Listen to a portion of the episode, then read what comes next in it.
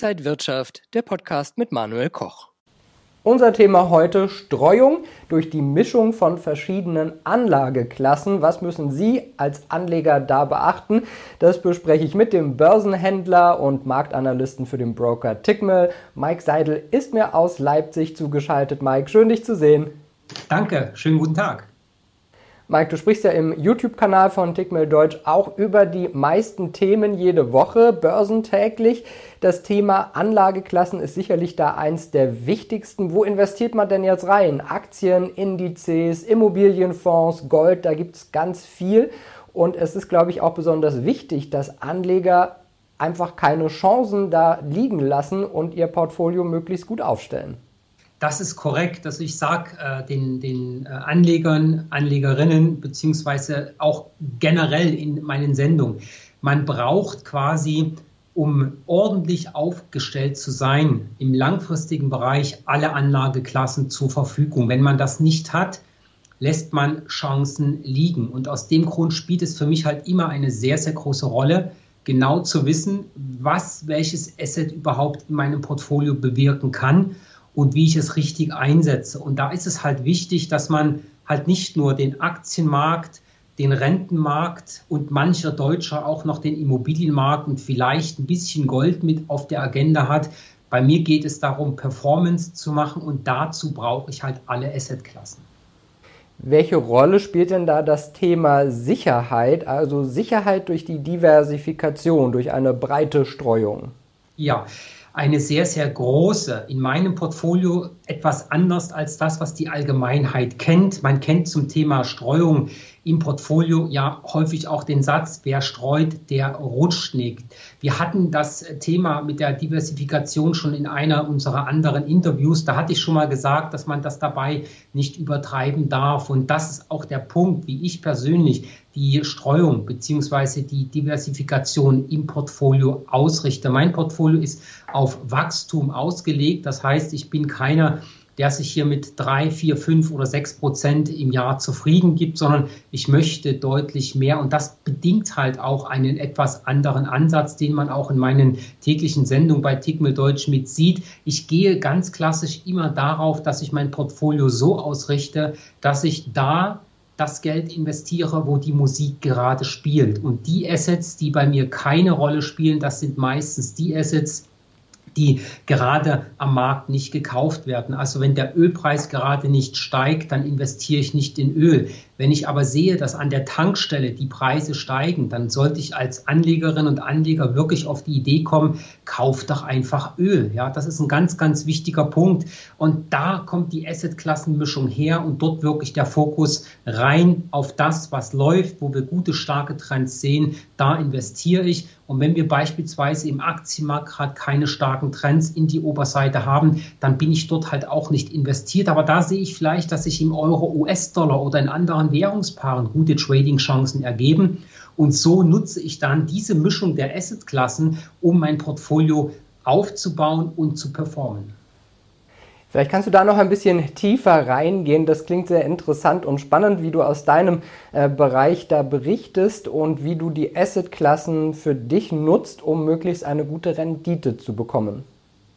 Ja, das kann ich sehr, sehr gerne machen, um das mal einfach zu strukturieren. Ich meine, wenn wir beispielsweise über den deutschen Leitindex, den DAX auch schauen, da ist es dann einfach gesagt, dann, wenn wir Aufwärtstrends haben, dann merke ich, jetzt kann ich tatsächlich in steigende Kurse reinmachen. Die Leute wollen kaufen, das Geld fließt in den Markt und bringt dadurch natürlich die Preise äh, in die Oberseite rein.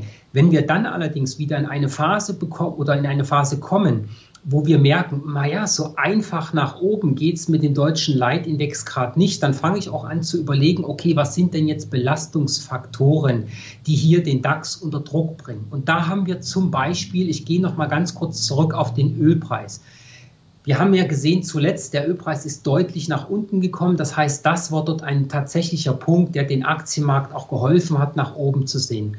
Wenn wir jetzt allerdings einen anfangenden steigenden Ölpreis haben und wir merken, der DAX fängt dadurch an zu schwächeln, dann weiß ich doch schon jetzt, dass im Endeffekt Geld aus dem Aktienmarkt herausfließt. Und ich sehe, was im Ölpreis beispielsweise passiert. Und wenn wir dann im Ölpreis steigende Kurse haben, Aufwärtstrends haben, dann investiere ich in dieser Zeit mein Geld halt eher im Öl. Das heißt, das ist wirklich ein Wechsel, ganz aktiver Wechsel zwischen diesen Assetklassen an dieser Stelle. Oder ein anderer Punkt, wenn wir beispielsweise merken, der Euro wird zu teuer, es ist ein Belastungsfaktor für die deutsche Wirtschaft, deswegen sinkt der DAX beispielsweise, dann sehe ich, was im, im Euro-US-Dollar los ist. Und wenn ich dann irgendwann merke, okay, der, der Aufwärtsschub ist vorbei, jetzt kann ich beispielsweise von einem sinkenden Euro-US-Dollar profitieren, weil ich dort wieder einen Abwärtstrend habe. Dann nutze ich einfach den Abwärtstrend im Euro-US-Dollar, um dort mein Portfolio durch die Kursbewegung nach unten mit Rendite zu versorgen. Das ist immer das gleiche Spiel, der Wechsel zwischen den Assetklassen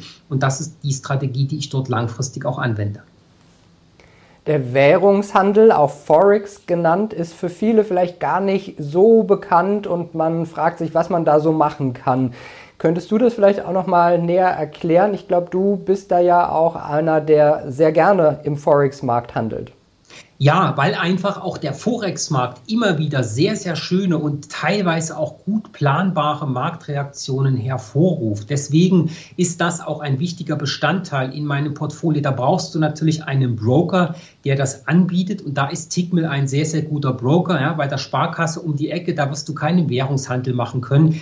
Deswegen braucht es da auch den richtigen Broker. Deswegen arbeite ich auch hier mit Tickmill zusammen. Und das, was ich dort tue, ist prinzipiell immer das Gleiche. Nummer eins, Trends spielen eine sehr, sehr große Rolle. Nummer zwei, wirtschaftliche Daten spielen eine große Rolle. Das heißt, wenn man Währungen handelt, dann handelt man immer ein Währungspaar. Ja? Das heißt zum Beispiel den Euro mit dem US-Dollar. Und wenn wir jetzt zum Beispiel sehen, dass die Zinsspanne zwischen der Eurozone und den USA auseinandergeht oder zusammengeht, dann hat das in aller Regel auch Auswirkungen auf das Währungspaar.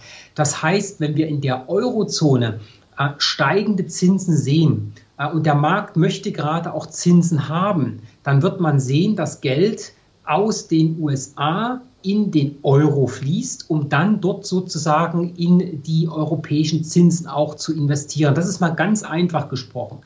Und wenn man sowas sieht, kann man im Kopf schon mal überlegen, was passiert, was müsste denn jetzt im Chart passieren? Ja, was heißt, der Euro ist attraktiver, die Nachfrage nach dem Euro steigt, der US-Dollar wird schwächer. Das heißt, der Euro steigt nach oben. Und da ist es jetzt tatsächlich so, das können Sie sich vorstellen wie eine Waage. An der einen Waagschale ist der Euro, in der anderen Waagschale ist der US-Dollar. Und wenn der, wenn, der, wenn der Euro quasi mehr gefragt wird, dann geht der Euro quasi die Waagschale in die Unterseite und der US-Dollar geht nach oben. Und dadurch steigt der Preis vom Euro-US-Dollar an. Und das kann man dann sehr, sehr schön über die Trends auch mit umsetzen. Und damit ist mal ganz einfach erklärt, wie man diese beiden Währungen oder so ein Währungspaar entsprechend auch mit traden kann. Und da gibt es regelmäßig Möglichkeiten. Wir haben den Euro, wir haben den britischen Pfund, äh, wir haben den japanischen Yen, wir haben den Kan-Dollar. Der Kan-Dollar reagiert beispielsweise auch auf Öl sehr, sehr stark. Äh, das sind Dinge, da kannst du natürlich neben den klassischen Dingen wie mit Aktien im Währungsbereich relativ einfach auch gute Performance im Portfolio machen. Und ist das wirklich für jeden was oder muss man da schon fortgeschrittener Anleger sein? Also prinzipiell, all die Dinge, die ich hier auch immer erzähle, ähm, man braucht schon ein gewisses Maß an Erfahrung. Das heißt, ich rate niemandem ohne irgendeine Grundlage im Börsenhandel überhaupt Geld an der Börse zu investieren. Also egal ob in einen Aktienindex, in eine Währung oder in Rohstoffe. Wer nicht weiß, wie der Markt funktioniert, der hat keine Chance, langfristig am Markt Geld zu verdienen. Das heißt, es braucht Ausbildung, die gebe ich ja auch. Also dort gerne auch mal auf die Website der Investorschule schauen. Man braucht ein gewisses Grundwissen. Und wenn man aber einmal verstanden hat, wie das funktioniert, dann ist es egal, welche Assetklasse man anschaut. Wenn man die Marktteilnehmer gut analysieren kann und Trends hat, dann kannst du einfach dem Trend folgen und dann wirst du auch langfristig Geld an der Börse verdienen. Ja, Mike, ich stimme dir da total zu. Es ist eben wichtig, sich mit Geld und Trading und Börse auseinanderzusetzen, sich weiterzubilden, Dinge zu lernen. Und vielen Dank da auch an dich, dass du da jeden Tag auf deinem und auf dem YouTube-Kanal von Tickmill Deutsch einen Beitrag zu leistest und ja, Aufklärung betreibst, Dinge zeigst. Das ist besonders wichtig. Sehr gern und vielen Dank. Danke dir, lieber Mike Seidel, nach Leipzig. Und Ihnen und euch, liebe Zuschauer, danke fürs Interesse. Wie gesagt, schauen Sie mal auf den Kanal von Tickmill Deutsch. Ich verlinke den unten im Text, dann finden Sie gleich alle Kontakte. Und ansonsten danke, bleiben Sie gesund und munter. Bis zum nächsten Mal. Und wenn euch diese Sendung gefallen hat, dann abonniert gerne den Podcast von Inside Wirtschaft und gebt uns ein Like.